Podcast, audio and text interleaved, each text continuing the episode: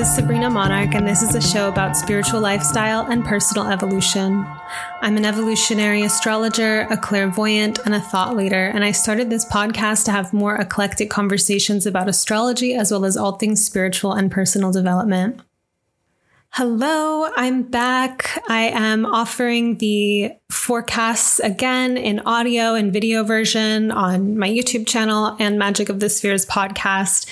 I was gone for a few weeks there to focus on getting my book out, The Garden of Sleeping Hammers, that novel uh, that I've been telling you about. It's now out, and I'm leaving the link in the notes if you want to order your copy.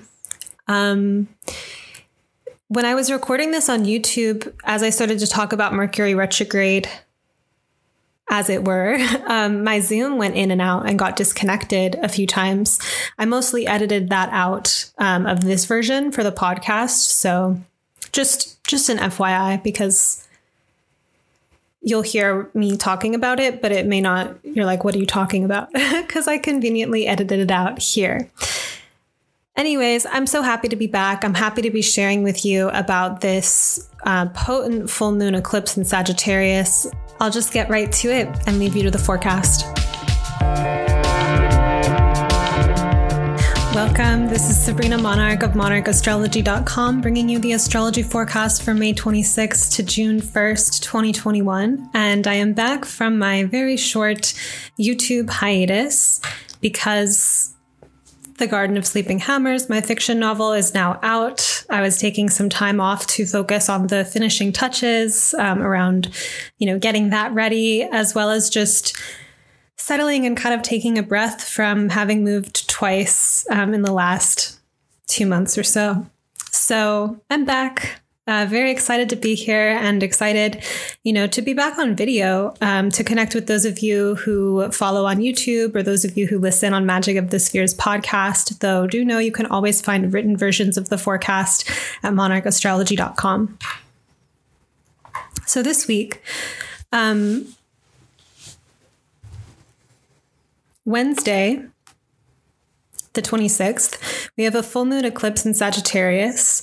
Mercury and Venus will join up in Gemini, form a conjunction, and both of them square Neptune in Pisces. And Mercury will station retrograde. Mars in Cancer will also trine Neptune in Pisces. And I'm excited to share my delineations of these transits with you this week um, because it's a potent field that we're in, and I've been collecting you know, just from talking with people, really feeling into the pulse of some common things that people are are dealing with. And eclipse season is a pretty um, intense time period. It's a time where, you know, the the moon either turns red or the moon blocks out the light of the sun and forms like a ring um, where there was once the whole sun.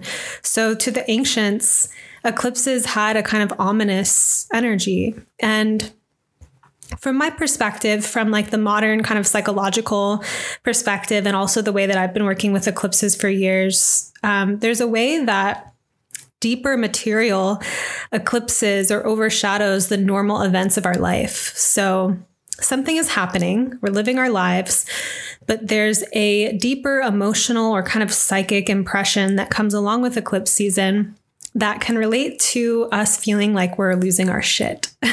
and so to work with eclipse season intentionally is to you know stay grounded and kind of stay meditative in that state and also to feel into what's coming through this portal what's coming through this wormhole how are you being awakened and how can you tune into this deep stillness inside of yourself that taps you into a deeper layer of truth beyond the the normal just kind of status quo personality and ego programs that we tend to be running what's happening underneath that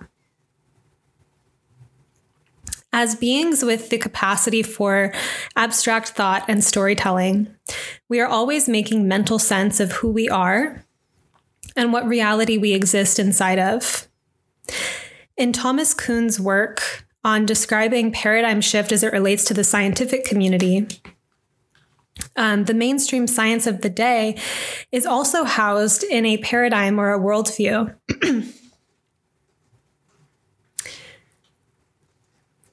you know, I'm reading right now some a book called Eros and Magic in the Renaissance, and the early chapters are describing the way that um, early philosophers thought that the soul was inside of the blood, for example. And so, just even reading about medical perspectives from previous centuries, you can see that common thinking about how things work in the body changes, right? Like we we enter different paradigms of how we understand ourselves and understand this world. So, whatever given paradigm that there is at any given time, it can begin to fracture, break open, or change when anomalies appear that cannot fit into the pre existing paradigm. So I'll leave a link um, in the notes about, you know, it's an article summarizing Kuhn's theory.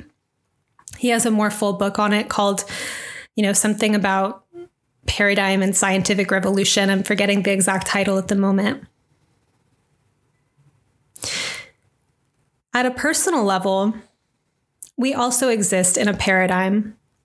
And this is a paradigm that we call our identity, or it's our personality. You know, our personality is a total paradigm. Um, it's also the way that we've interpreted or organized our personal history, you know, how we tell the story of our life.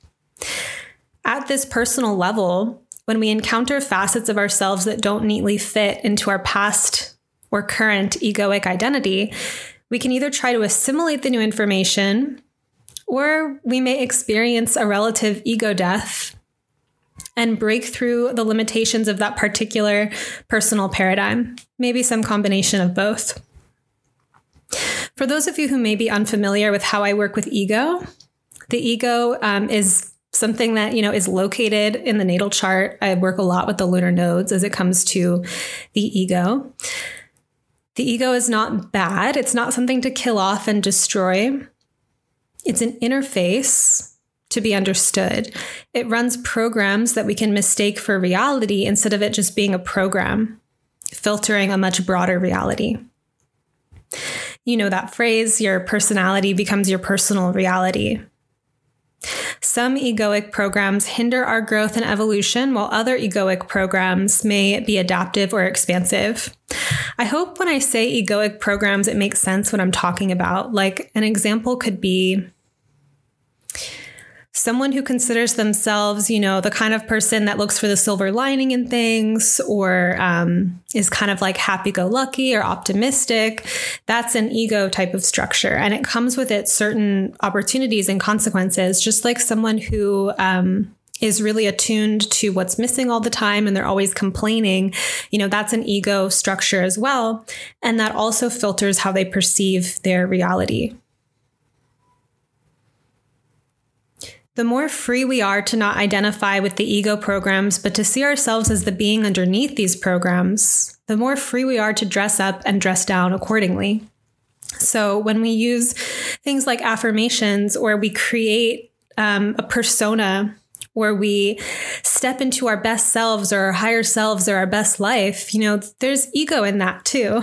And that's not bad. It's it's intentional creativity with the interface the program that we're running to navigate this reality.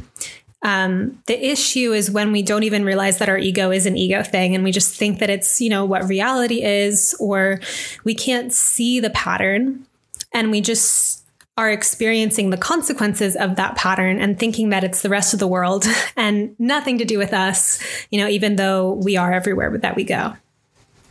So, this eclipse season, it is likely that there is some personal perspective or belief that we've carried that we are being pressed to let go of. And I'll describe in more detail where I'm getting this idea.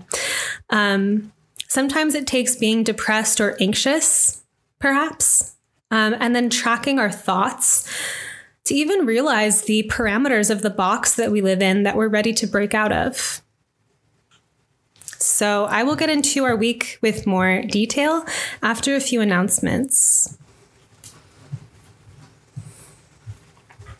One, um, do join my mailing list if you're not on it already. That's a way to receive the weekly forecast in written form, as well as the link to the video every week. Um, also, you'll receive announcements and updates about any special offerings or events. And it's also the first place that I announce when my astrology reading bookings open. Um, sometimes I don't even get to social media because I book up just through the mailing list. So if you want to get a reading with me, that's um, that's the best way. And another thing, I feel like I announced this on social Maybe I didn't, but I am opening my readings more to current students and past students. So if you've taken the evolutionary astrology intensive or you are currently in it and my books are closed, you can send me an email and it's likely that I'll make an exception. Um, if you're not an existing student and you send me an email, um, I may not be able to get back to you. I'm getting a lot of emails these days about readings and I'm pretty booked up. So I think the best way you know, I really recommend taking the intensive because it's an opportunity to learn how to speak this language for yourself and source your own transmissions and delineations about astrology in a group of really interesting and fascinating people. The next intensive will be beginning uh, again, probably around September. I'm also going to be running a Kickstarter, um, like I did last year, to crowdfund a year ahead of content creation uh, this June will mark the beginning of my seventh year of writing weekly forecasts. Um, and then in the last few years, I've added Magic of the Spheres podcast as well as this YouTube channel. And tons of hours, you know, and love goes in every week to this free content. And if it benefits you in any way, like it, uh, improves your day. It catalyzes meaningful ideas. It improves the quality of your life. It has value to you. Um, please you know, give back um, with this Kickstarter campaign. There will be a bunch of different cool like rewards um, or offerings that you can sign up for through the Kickstarter. Um, and you can also, you know, throw in, you know, at the lowest like $25 for um, like a video or an audio. I'm, I'm still piecing together what the reward tiers are going to be. Um, but it's, super accessible, you know, no matter what your financial situation is. And so just really consider um, if this content has benefited you, the importance um, of giving back. And let's see, find me on Instagram at Sabrina Monarch. And, you know, big piece of news here my novel, The Gardens of Sleeping Hammers, um, is out, and I will leave the links in the notes for how you can order um, either a hardcover or paperback version. And if you are connected to the literary community, if you have a platform, if you have a podcast, if you have an Instagram and you want to do an IG live or something, I'm looking for press. I'm looking for interviews um, about the book. So if you get a copy, um, read it and feel into it. Uh, I would really love um, to share this work with more people. Um, and, you know, just have the opportunity to talk about it, talk about the the themes in the book um, around magic and eros and psychiatry, and to talk about uh, the craft of writing and things of this nature. So uh, reach out. You can email me at sabrina at monarchastrology.com. I also have a new episode of Magic of the Spheres podcast this week Love Addiction with Perry Chase, a super brilliant and powerful teacher. I'm really excited to share this episode with you. And um, I'll get back into the forecast now. So on May 26th, 2021, there's a full moon eclipse in 5 degrees of Sagittarius at 4:14 a.m. Pacific. Um, the rain is super loud. I'm not sure if it's coming through the recording, uh, but I have some beautiful skylights above me and I can hear the rain on it right now. Pacific Northwest springtime. So, full moon eclipse in 5 degrees Sagittarius, 4:14 a.m. I may wake up for it to meditate. Meditating during the eclipses is my favorite thing to do.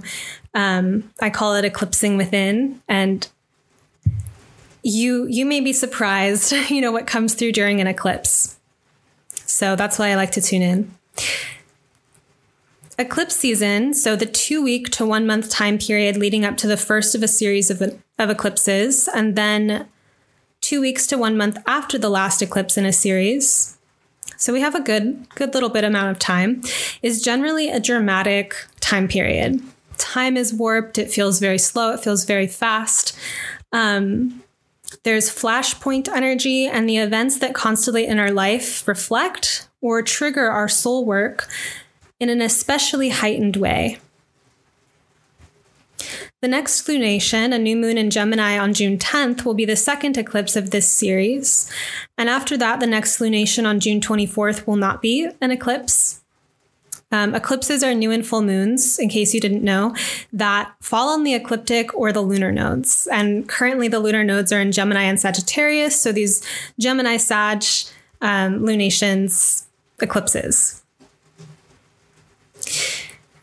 Many people have been feeling worked up lately or beset with challenging mental loops. This could be correlated with the Gemini North Node. The North Node represents themes that are incoming and incarnating onto Earth. On the positive side, Gemini is delightful and effervescent, and it's possible that we've been feeling more open to new experiences or perspectives, you know, trying things a different way, uh, putting new ideas into the conversation, encountering new ideas, things of this nature. Being open to seeing where things go when we follow our curiosity, the light side, right? Um, on the other end, one of the core challenges with Gemini experience is monkey mind, scattered consciousness, or these kind of absurd logical structures that we invent with only a few data points. So if this, then that, then that, then that, then that. And suddenly we're just kind of like in a whirlpool of mental mania. And with the fullness of the moon reaching its peak in Sagittarius on the south node, and the south node can represent, you know, both the past and a memory that's being reconstellated, as well as what is um, draining or being let go of when I work with the nodes in the natal chart, the, you know, both nodes are important. We don't just ditch the south node, like, oh, that's the past, fuck that. Like, no, the south node's important, but it's, um, it can represent something that we're, we're needing to move away from to some degree to move into the north node um, because that's the teleology of evolution. The south node is where we're coming from. So it's kind of like leaving the nest, not just staying home.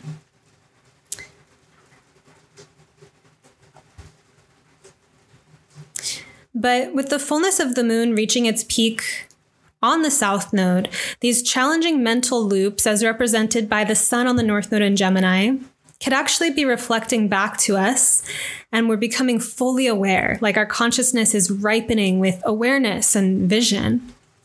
To our most embedded or historic beliefs, Sagittarius relating to our beliefs and sense of the bigger organizing principles in life, South Node again being related to the past.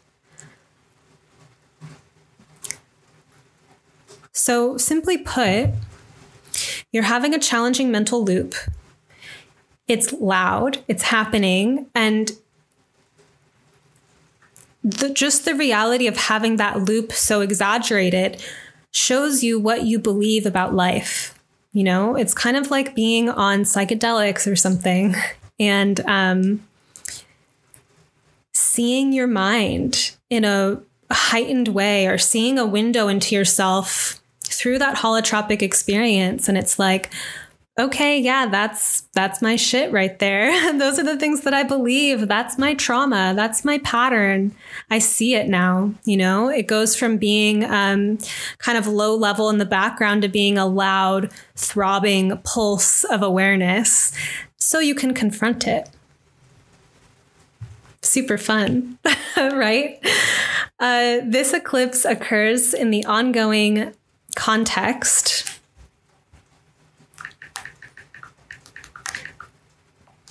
always catch typos here. So the eclipse occurs in the ongoing context of the Saturn Uranus square zeitgeist. I have a link, you know, a video on this channel about the Saturn Uranus square of 2021 that I'll also leave below. Lots of, you know, links and like research opportunities for you this week. More than usual. It's probably Gemini season. Um, but the Saturn Uranus square is a transit that relates to major life impasses and paradigm shift. Saturn relates to convention, history, and the collected accumulation of cause and effect. It is bones, architecture, structure. Saturn relates to our conformity needs and the pressures we internalize to fit in and be normal. Uranus relates to breaking free from the known, on the other hand, paradigm shift, invention, extremeness, extremism, weirdness. It is the radical, the revolutionary, the rebel, the mad scientist, the inventor, the rock star, the iconoclast. Uranus relates to our needs to individuate and live according to our unique blueprint as freely as possible, more aware of social conditioning and able to navigate it as a free agent. You know, the the storyline of the person who is really enmeshed in the corporate world and then breaks free from it and finds their you know unique dharma or particular life path is a very saturn uranus story it's like in the the matrix of the of a more conventional setting saturn and feeling the like i've got to break out of this uranus and do my own thing right um you can go the other way around too like someone who's uh, just wants to be an artist and they're like well how am I going to make this work in terms of a lifestyle and in terms of making money? So they go to Saturn to figure out how to standardize it or be strategic about what they're doing in the world so that they can uh, survive, get paid, live a life kind of things.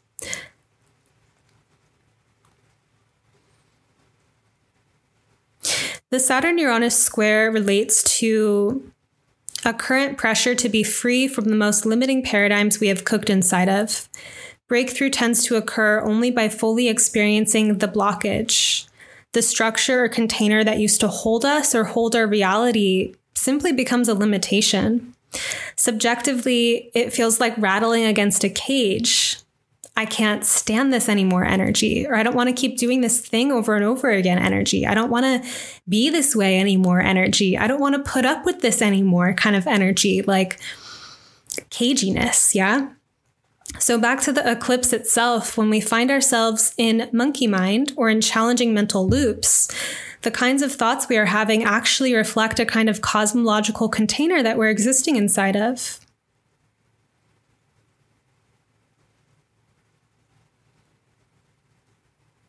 You know, you're rattling against the cage until you realize that the cage is even there and that there's something beyond it. We are creators here, and our beliefs, Sagittarius, and our words and mental concepts, Gemini, influence the reality that we co create. If we believe at any, you know, subconscious or conscious level that, you know, believe in our powerlessness, our victimhood, our inability to materialize our dreams, etc., we are essentially participating with that. You know, do you ever do a audit of all your limiting beliefs? The thing that you want but feel like you can't have and why you think you can't have it. At some point a more free part of ourselves, so Uranus, is wanting to break through the prison we have made for ourselves. So, if the mind is allied with beliefs that reflect our powerlessness, our victimhood, things of this nature, we will naturally feel worked up and emotionally challenged by it. Now, here's the thing just because we suddenly realize we're in a cage doesn't mean we have the answer right away. And I think that herein is a d- type of discomfort that we may often try to run away from, like to kind of suppress it or dull it or soothe it instead of facing the issue at hand. So, an opening within all of this is to confront a truth that is emerging at every step of our access to this truth being uncovered. Under immense mental or emotional pressure, it is natural to try to soothe, escape, fix. But what about being radically present with what's true in the moment? We can do all sorts of acrobatics to adjust to non true situations, pump ourselves up with extra caffeine, to adjust to a routine or a lifestyle that doesn't really match our constitution, uh, chameleon and people please to maintain connections from a place of inauthenticity. Rationalize our own behavior to avoid taking responsibility for change, etc. Um, and then there comes a time when all of that mental processing, designed to simply maintain something false and keep us in a a state of kind of decay, quite honestly. All of these things fly around our mind chaotically like the flying monkeys in The Wizard of Oz or something, rattling against the cage of our limited perspective that we've chosen to believe in, where we've had resistance to believing in something broader or more full of possibility for us. So, I mean, let's take the example of chameleoning in love working really hard to manicure ourselves to be perfect, to say the right things, to do the right things, to please a particular person because we believe that if we were our true selves, then we wouldn't be loved. Right? Like there's a belief implicit in that behavior of manicuring and trying to be perfect or trying to um, please someone else. And it might, you know, it's going to be unique for you what this thing is, but where are you scrambling? If you are, if you do have mental loops coming up, what are the beliefs that hold that up? Sometimes these things are hard to see by ourselves, you know, which is why I really like to work with coaches. Um, I'm like years deep into that path, and we'll be opening my um, opening spots for working with me in that way soon too. But yeah, I think it's important to get perspective on some of these things uh, because it can be hard to see. Of course, there are certain ways that we have access to doing our own shadow work. Um, and simply even just being very honest and tracking ourselves and our motivations um, can go really far. But speaking of perfection, it's not that we have to be perfect. Finding our way into an authentic resonance and embodiment of our truth is often messy and full of ups and downs. It's just that in this moment, we may likely be confronting the mental structures we have adopted to rationalize things that aren't true. And this shows up often as anxiety or depression. In nearly all cases, a full acceptance of where we are at. Oh, I do this thing or I believe this limiting reality, etc. Accepting this makes way to choose something else. Seeing it, accepting it, I do this thing, right? Not running at every turn to avoid that awareness. You may not be able to just slap an affirmation or a new belief on top of the old one if it still has all this power. Like if you go straight to affirmation work or creativity without a little bit of shadow work in there too, and you're kind of working on top of a structure that you're afraid to look at what's underneath, right? It's when you sink into what's happening at a deeper, more embodied level, it can go, it can be released. Now, I do have a practice of identifying my limiting beliefs and rewriting them. It's kind of like as a creative writer or something, editing my own writing, when I look at my limiting beliefs and work to edit them, I don't edit them in a way that I can't believe. I incrementally work myself into a new worldview in a way that I can get down with, right? I find my way into the bigger world. So there's some negotiation around really being able to be with the old thing by witnessing it fully with self compassion and making a way into a new chapter of your own story with greater authorship and creativity once you've acknowledged that blaring impasse that you normally try to run and hide away from. So, in closing, have fun. it's such a, a, you know, I'm just kidding. I feel like eclipses are really um, I mean, it can be fun if you can find the comedy in it, but I think there is a sense with eclipses of the inner dragons, you know, these deeper forces in you that we so often try to run away from because it's scary to look at it and just being like, everything is kind of constellating and cooking and the pressure is on to actually face these things and to um, evolve in that process.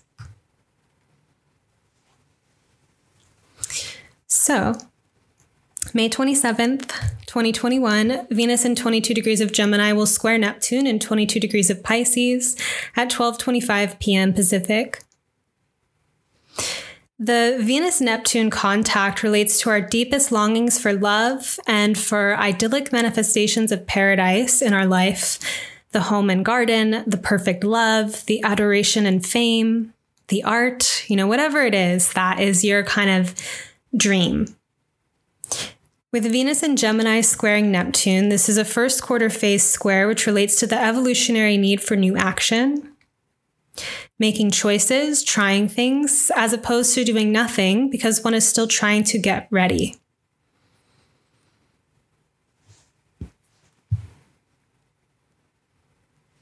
So, pretty simple.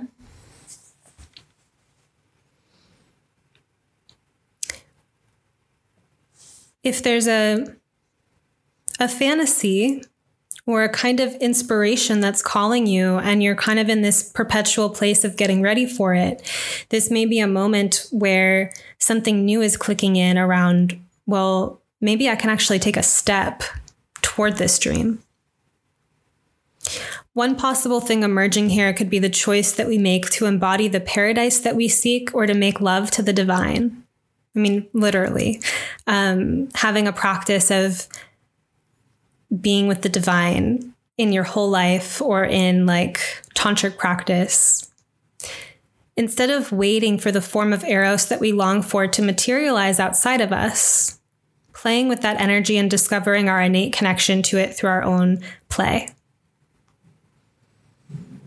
You know, and the alternative is getting really externally focused and longing for something or someone and feeling um, this kind of torment uh, with that and that sense of the unrequited or uh, that unbearable distance. And while there's a kind of poetry and romanticism in a way that I think we can like get off to that, like it's like such a. Mm, there's like a sexiness of it of like wanting something and having to wait or whatever but it can get to some pretty extreme places, I feel like. Um, especially as I'm reading this book right now, Eros and Magic in the Renaissance, they're talking about like an actual medical condition that, you know, from the medical paradigm back in the the 12th century and stuff around the madness that people would have when they were experiencing attraction and they couldn't focus on anything else. Um, I think that a lot of us, when we get to that level of intense um, adoration or kind of worship of the form in which sparks our erotic longing, that sometimes we keep getting farther and farther away because we've lost touch with that source within us or the way that we have a connection to that source and project far too much that the source is external. And so it's this weird kind of paradox that the more that we love ourselves, the more that we create this paradise within, the more our external environment reflects it, even if it may be um, being excited about another person, for example, that starts the whole awakening journey. And even if that's kind of like the end thing that we're wanting is relationship or partnership, but that journey of like self love or being love um, that would get us there. May 28th, Venus in 24 degrees of Gemini conjunct Mercury in 24 degrees of Gemini. Love Venus Mercury, uh, 10 13 p.m. Pacific. Venus Mercury contacts relate to a greater sensitivity for the harmonics and musicality, so Venus, of mercurial things like communications, language, commerce, and making connections as well as the mental register and organization, Mercury, of Venusian things like relationship or beauty, like the part of us that knows the mechanics of really listening or facilitating a good conversation, right? Those are technical skills, not just intuitive things. Um, or the part of us that knows how to rearrange the furniture in a room for the room to be really open and pleasing. Venus Mercury conjunctions can be a supportive time for generating or contacting beautiful thoughts and ideas. Again, like I was reading last night this book on Eros and just reading for pleasure. And I was like, I can't believe I've gone this long. And I don't know how long it is really.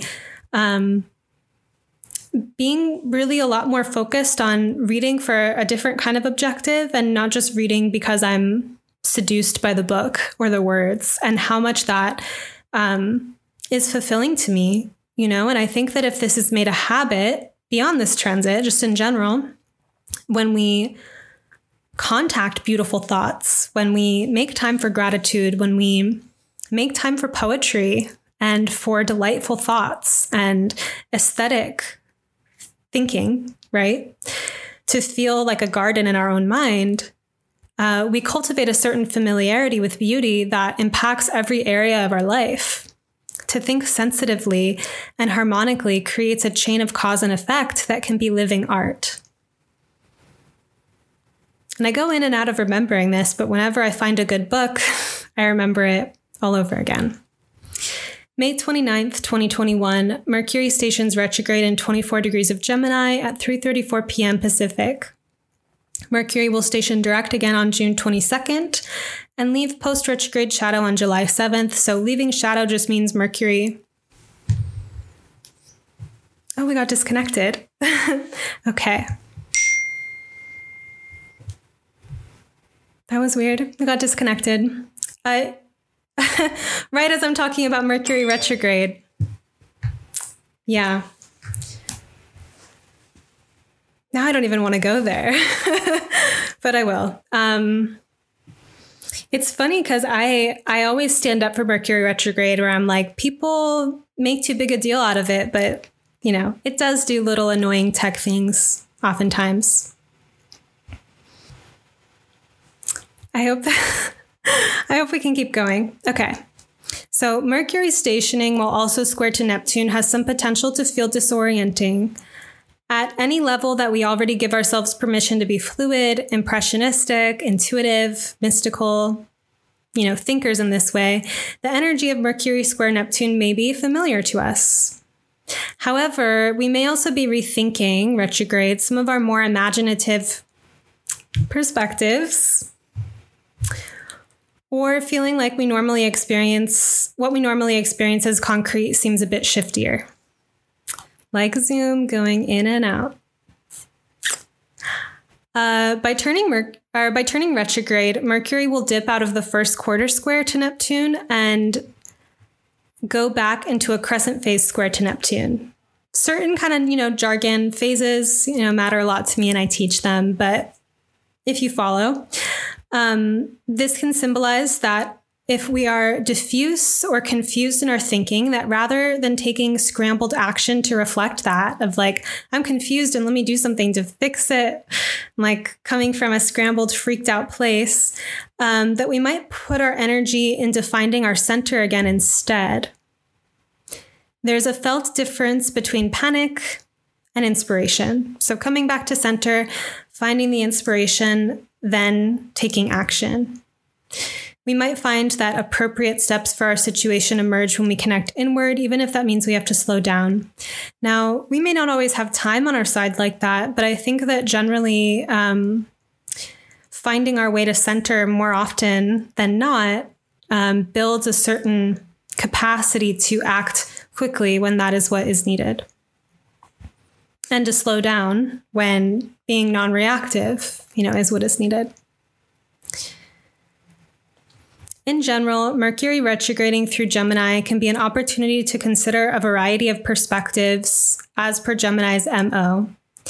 I've been thinking lately about how some people can have like identity crises, for example, when they switch from house systems, like say whole to porphyry, Planets they normally think are in the fourth house move to the fifth, for example. Then they aren't sure which one is true or who they are in that system. When the thing is, these different house systems are just different lenses, which don't necessarily cancel each other out.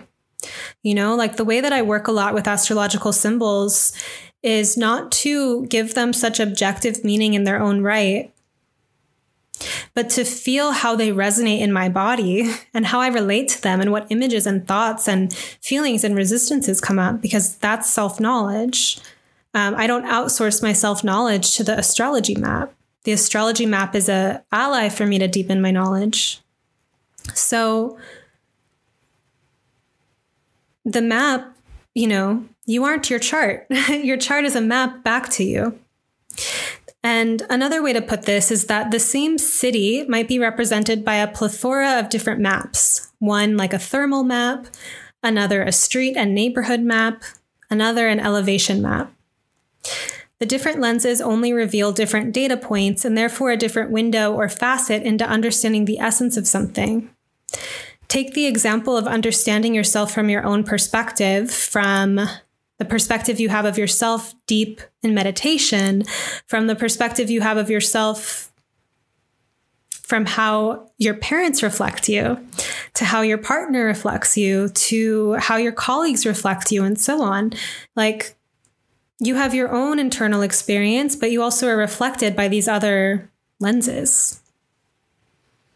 The magic is in allowing these different perspectives to reveal to us where we find resonance or even a perspective that stirs and awakens us, awakens something in us, and being with the spontaneous emergence of awareness here, and not just the more boring question of, well, which is the most true? As though reality is that single pointed. So I think Gemini can really point us to that capacity and sometimes the need to juggle different perspectives um, or to synthesize knowings from different worlds. While we might prefer a lens or have a strong opinion or perspective, the capacity to consider a variety of angles can be a counterbalance to being rigid or dogmatic.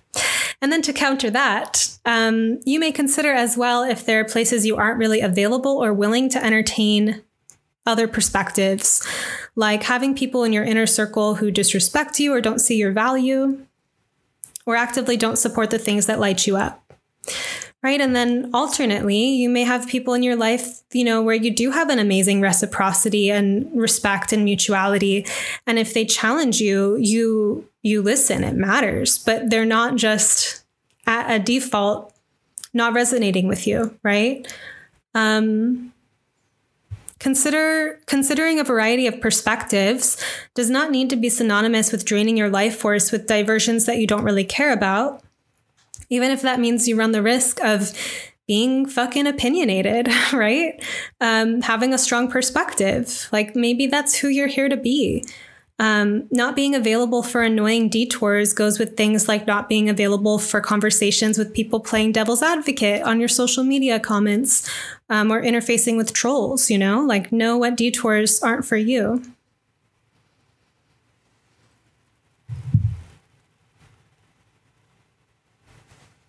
May 30th, 2021.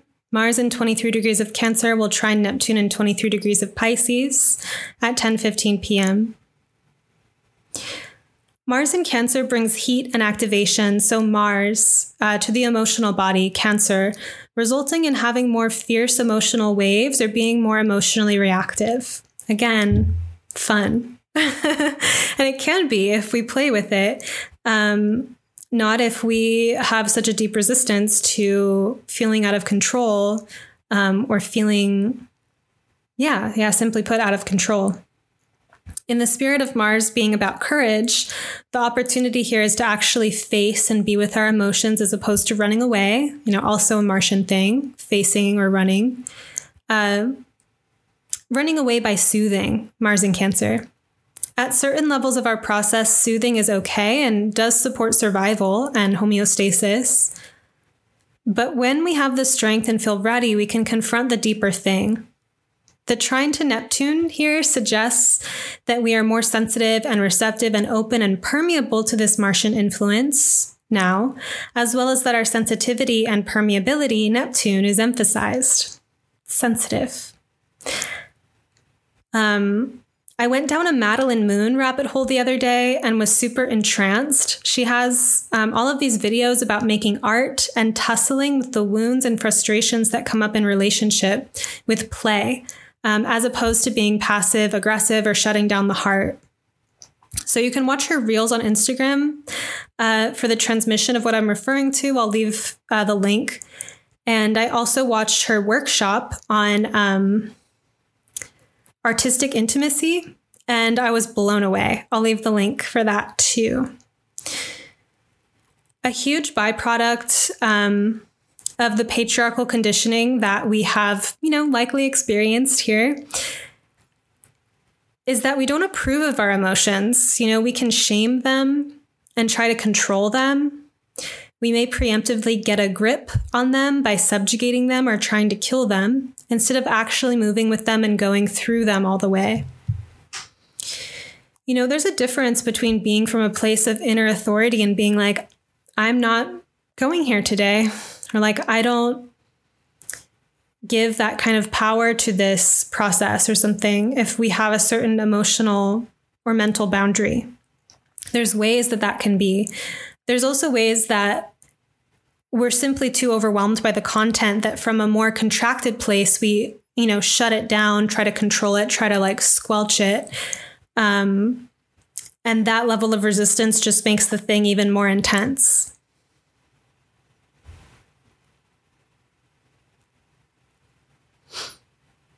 And then there's, you know, the deep inner child healing and self love and self care praxis of finding a way to relate to our emotions um, and to feel kind of like we're really with ourselves in life um, and not you know, just trying to put ourselves in a room and say, behave and stop crying, stop feeling that.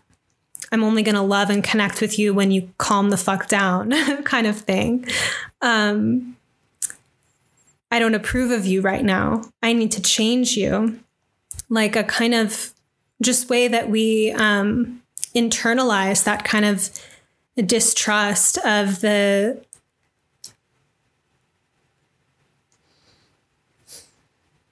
the unruliness or the kind of nonlinearity or the mystery of emotions. A profound opening can be found in really being with our emotional content and channeling it in some way that's creative, not splitting off from it, but playing with the fire and the intensity of our aliveness. A lot of this can be inner child process, finding a way to be radically present and compassionate with our distress, and find the spontaneous play available here in the question of how can we move this energy together?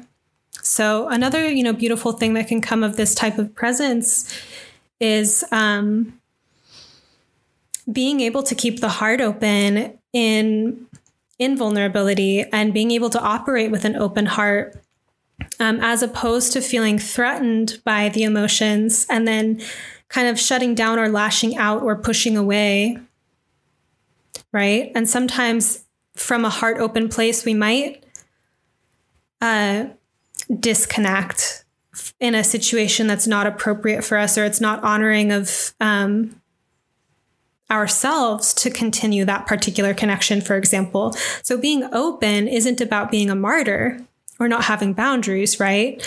Um, so there's a, I think, really quite like an art form or sensitivities or subtleties around navigating life with an open heart, not being shut down, but also um, protecting our vulnerability in the ways that it needs to be protected. May 31st, the Sun in 10 degrees of Gemini will be conjunct the lunar north node in 10 degrees of Gemini at 5:12 p.m. Pacific. The sun on the north node symbolizes a massive influx of radiance, though I do think there's a degree that we would need to participate and choose that. One of the strongest images in my field as I consider this transit is being a kid on a playground. The environment is essentially a choose your own adventure, and all you have to do is go and play. To the degree that we look at the playground and aren't sure what to do with it, it's like how we look at the current experiences of our life and aren't sure how to play with them. The less conditioned we allow our mind to be, while also recognizing the types of games being played and what the actual rules of these games are, the more we find novel ways to engage the world around us. You might try on purpose to think of new ways that you can play and improvise with what you've got. I think there really is some kind of joyous spontaneity with the Sun and Gemini on the North Node. And I hope that what I just shared kind of sinks in, or there's a kind of sense of a, a lens clicking of where in your life is there an opportunity to um, play with the environment or play with the circumstances in a more novel or creative way and less. Um, less rigid or tracked kind of way where um, yeah, something new and unexpected perhaps gets to emerge. So, thank you for listening, bearing with the few technical things. Um, you can connect with me on Instagram at Sabrina Monarch. And the thing that I forgot to say earlier, and I hope that, yeah, I mean, if you're still here watching this, thank you. Um, like this video and leave a comment. Let me know what you think or what you resonated with and how your eclipse season is going. I'd love to hear from you. And I'm excited to be back. Um, I, you know, aim to be back now, done with the hiatus. Um, it was a lot. It was a lot with moving and just kind of having um, so much so much paperwork and so many spinning plates all at once that it really did help to take some time off. But I'm happy to be back here. Um, I hope that um, what I've shared is helpful for navigating this eclipse season. And I hope that um, you're feeling hmm, connected to your inner center um, and that this time is as easeful and blessed that it is easeful and blessed. All right. See you next time.